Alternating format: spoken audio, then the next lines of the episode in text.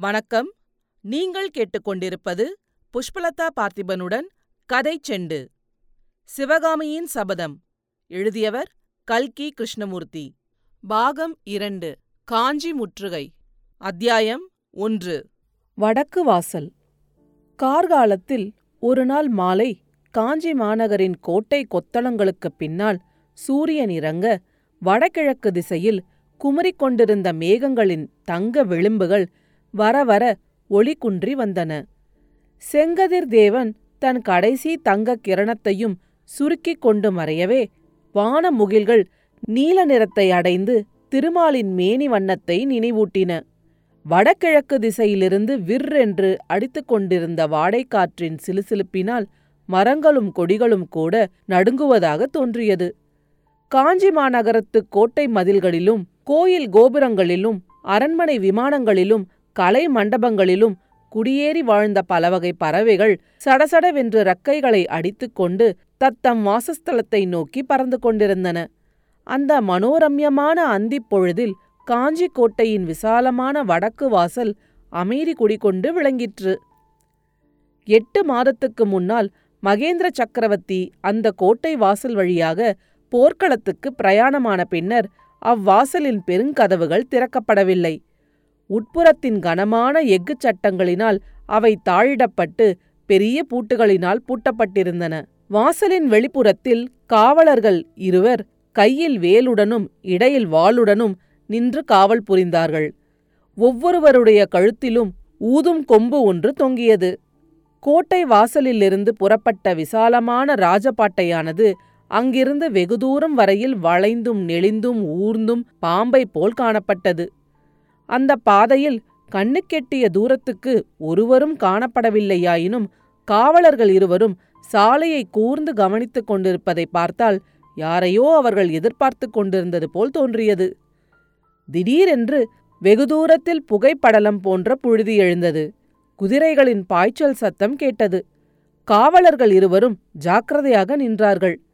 கோட்டை வாசலின் மேல் மாடத்தில் எச்சரிக்கை முரசு தின் தின் என்று சப்திக்கத் தொடங்கியது. புழுதிப்படலமும் குதிரைகள் வரும் சத்தமும் அதிவிரைவில் நெருங்கி வந்துவிட்டன. மங்கலான மாலை வெளிச்சத்தில் குதிரைகளும் கண்ணுக்கு புலனாயின. முன்னால் வந்த இரண்டு குதிரைகளின் மேலிருந்த வீரர்கள் கையில் ரிஷப கொடி பிடித்துக் கொண்டிருந்தார்கள். அவர்களுக்கு அடுத்தாற்போல் தனித்து வந்த உயர்ந்த ஜாதி குதிரையின் மீது போர்க்கோலம் பூண்ட கம்பீர தோற்றமுடைய ஒரு யொவன புருஷன் வீற்றிருந்தான். இன்னும் சில குதிரைகள் கொஞ்சம் தள்ளி பின்னால் வந்தன. கோட்டை வாசலுக்குச் சற்று அப்பால் அகழிப்பாலத்தின் அக்கரையில் எல்லா குதிரைகளும் நின்றன. முன்னால் கொடிப்பிடித்து வந்த இருவரில் ஒருவன் காஞ்சி மாநகர் கோட்டையின் வீர தளபதி பரஞ்சோதியார் வருகிறார். கோட்டை கதவை திறவுங்கள் என்று கூவினான். இன்னொருவனும் அவ்வாறே திரும்பி கூவினான். தளபதி பரஞ்சோதி வாழ்க வாழ்க என்று பற்பல குரல்கள் சேர்ந்து கோஷித்தன. கோட்டை காவலர் இருவரும் விரைவாக நடந்து முன்னால் வந்தார்கள். தனித்து நின்ற உயர்சாதி குதிரை மீதிருந்த வீரனை அவர்கள் அணுகி வணக்கத்துடன் நின்றார்கள். ஆம் அந்த கம்பீரமான கருத்த குதிரை மீது வீற்றிருந்த வீரன் நம் பழைய நண்பனான பரஞ்சோரிதான் எட்டு மாத காலத்திற்குள்ளே அவனிடம் காணப்பட்ட மாறுதலானது மிக்க அதிசயமாயிருந்தது. காஞ்சியில் பிரவேசிக்கும்போது அவன் உலகமறியாத பாலகனாய் இருந்தான். அவனுடைய முகமானது பால்வடியும் குழந்தை முகமாயிருந்தது. இப்போதோ அந்த முகத்தில் எத்தனையோ போர் முனைகளில் முன்னணியில் நின்று போரிட்டதன் அடையாளங்களான பல காயங்களுடன் உலக அனுபவத்தினால் ஏற்படும் முதிர்ச்சியும் காணப்பட்டது. எனவே நாமும் தளபதி பரஞ்சோதிக்குரிய கௌரவத்தை அளித்து அவரை மரியாதையுடன் குறிப்பிட வேண்டியவர்களாகிறோம். கோட்டை காவலர்கள் தளபதியை அணுகி பயபக்தியுடன் நின்றபோது அவர் மிக்க பெருமிதத்துடனே கையில் ஆயத்தமாய் வைத்திருந்த சிங்க லட்சணையை எடுத்து காட்டினார். அதை பார்த்த வீரர்கள் மறுபடியும் தளபதி பரஞ்சோதிக்கு வணக்கம் செலுத்திவிட்டு திரும்பிச் சென்று அகழியின் பாலத்தை நெருங்கியதும் தங்கள் தோளில் தொங்கிய கொம்பு எடுத்து பூம் பூம் என்று ஊதினார்கள். உடனே கோட்டை கதவிற்குள் அமைக்கப்பட்டிருந்த ஒரு சிறிய துவாரக் கதவு திறந்தது. உள்ளிருந்த ஒரு முகம் எட்டி பார்த்தது. வாயிற்காவலர்களை அந்த முகத்துக்குடையவன் ஏதோ கேட்க அவர்கள் மறுமொழி சொன்னார்கள். அடுத்த கணம் உட்புறத்தில் இரும்புத் தாள்களும் பூட்டுகளும் திறக்கப்படும் சத்தம் கேட்டது. பின்னர் அந்த பிரம்மாண்டமான கோட்டை கதவுகள் கடகடவென்றும் மடமடவென்றும் சத்தம் செய்து கொண்டு திறந்து அவர்களுக்கு வழிவிட்டன. கொடிப்பிடித்த இரு வீரர்களையும் பின்னால் விட்டுவிட்டு தளபதி பரஞ்சோதி அகழியின் பாலத்தை கடந்து கோட்டை வாசலுக்குள் முன்னதாக பிரவேசித்தார். முன்கோட்டை வாசலுக்கு ஏறக்குறைய இருநூறு அடி தூரத்துக்கப்பால் இரண்டாவது சிறுவாசல் ஒன்று காணப்பட்டது. இரண்டு வாசல்களுக்கும் நடுவில் கீழே கருங்கல் தளவரிசை அமைந்திருந்த வட்ட வடிவமான முற்றத்தில் வேல் பிடித்த வீரர்கள் பலர் அணிவகுத்து நின்றார்கள். இடையிடையே சில வீரர்கள் சுடர்விட்டெறிந்த தீவர்திகளை பிடித்துக் கொண்டிருந்தார்கள். அவர்களுக்கு நடுவில் இரட்டை குதிரை பூட்டிய அலங்கார ரதம் ஒன்று காணப்பட்டது. ரதத்திற்கு சமீபமாக பல வீரர்கள் சேர்ந்து பிடித்துக் கொண்டு நின்ற ரிஷபக் கொடியானது வானலாவி பறந்தது.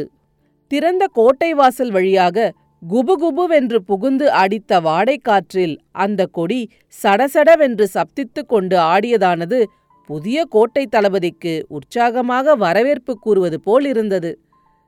ரதத்தில் குமார சக்கரவர்த்தி மாமல்ல நரசிம்மர் வீற்றிருந்தார். ரதசாரதி கண்ணபிரான் குதிரைகளின் கடிவாளங்களை இழுத்து பிடித்துக்கொண்டு கீழே பூமியில் நின்றான். கதவு திறந்து தளபதி பரஞ்சோதி உள்ளே பிரவேசித்தாரோ இல்லையோ?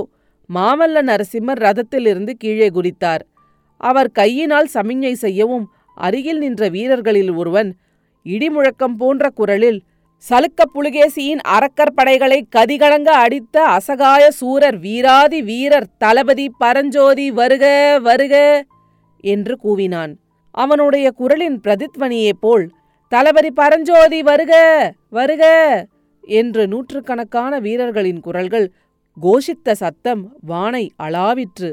அந்த கோஷத்துடன் கலந்து சங்குகளும் கொம்புகளும் தாரைகளும் தப்பட்டைகளும் முரசங்களும் பேரிகைகளும் ஏக காலத்தில் முழங்க அந்த பெருமுழக்கமானது கோட்டை வாசலிலே எதிரொலியை உண்டாக்க இந்த பலவகை சத்தங்களும் சேர்ந்து அங்கே நின்ற வீரர்களுக்கு உற்சாக வெறியை உண்டாக்கின. இத்தகைய வரவேற்பை பரஞ்சோதி சற்றும் எதிர்பார்க்கவில்லை என்பது அவருடைய முகபாவத்திலிருந்து நன்கு தெரிந்தது.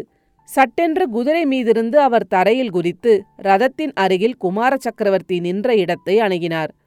தரையிலே விழுந்து நமஸ்கரித்து குமார சக்கரவர்த்திக்கு வணக்கம் செலுத்த விரும்பிய பரஞ்சோதியை மாமல்ல நரசிம்மர் தடுத்து இரு கரங்களாலும் அணைத்து கொண்டார். சற்று நேரம் வரையில் இருவராலும் ஒன்றுமே பேச முடியவில்லை. முதலில் குமார சக்கரவர்த்தி தான் பேசினார். தளபதி நாளெல்லாம் நிற்காமல் பிரயாணம் செய்து வந்தீர் போலும். களைப்பு காரணமாக உம்மால் பேசவே முடியவில்லை. பிரபு நான் பேச முடியாமல் இருப்பதற்கு காரணம் களைப்பு அல்ல தங்களுடைய அளவில்லா அன்புதான் காரணம். கோட்டை வாசலுக்கு வந்து என்னை எதிர்கொள்வீர்கள் என்று நினைக்கவில்லை. மகாவீரரே கோட்டைக்கு வெளியே கிளம்பக்கூடாதென்று சக்கரவர்த்தி எனக்கு கட்டளையிடாமல் இருந்திருந்தால் ஒரு காத தூரம் உம்மை எதிர்கொள்வதற்கு வந்திருப்பேன். சென்ற எட்டு மாத காலமாக உம்மை பார்க்க வேணும் என்ற ஆவல் என் உள்ளத்திலே எப்படி பொங்கிக் கொண்டிருந்தது என்பது உமக்கு எவ்விதம் தெரியும்? என்று குமார சக்கரவர்த்தி கூறி முதலில் தாம் ரதத்தில் உட்கார வைத்துக் கொண்டார். சாரதி கண்ணபிரானும் முன்தட்டில் ஏறி உட்கார்ந்தான். தளபதி நேரே அரண்மனைக்கு போகலாமா? உமது விருப்பம் என்ன?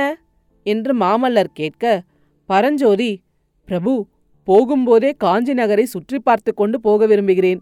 கொஞ்சம் கூட காலத்தை வீண் போக்குவதற்கில்லை. இந்த வீரர்களையெல்லாம் முன்னதாக அனுப்பிவிடலாம் என்றார். குமார சக்கரவர்த்தி கட்டளையிட்டதன் பேரில் அங்கிருந்த வீரர்கள் பரஞ்சோதியுடன் வந்தவர்களையும் அழைத்துக் கொண்டு முன்னால் விரைந்து சென்றார்கள். சாரதி கண்ணபிரான் குதிரைகளின் தலைக்கயிற்றை லாவகமாக ஒரு குலுக்கு குலுக்கியதும் ரதமும் அங்கிருந்து நகர்ந்தது. கோட்டை வாசலின் கதவுகள் மீண்டும் சாத்தப்பட்டன. சிறிது நேரம் ஒரே கலகலப்பாயிருந்த வடக்கு கோட்டை வாசலில் பழையபடி நிசப்தம் குடிகொண்டது. அடுத்த அத்தியாயத்தில் விரைவில் சந்திப்போம். கதைச்செண்டு பற்றி உங்கள் நண்பர்களிடமும் உறவினர்களிடமும் பகிரவும். உங்கள் கருத்துக்களை கமெண்ட்டுகளில் பதிவிடுங்கள். உங்கள் கருத்துக்களை கேட்க ஆவலுடன் காத்துக் கொண்டிருக்கின்றேன். நன்றி. நீங்கள் கேட்டுக்கொண்டிருப்பது புஷ்பலதா பார்த்திபனுடன் கதை செண்டு.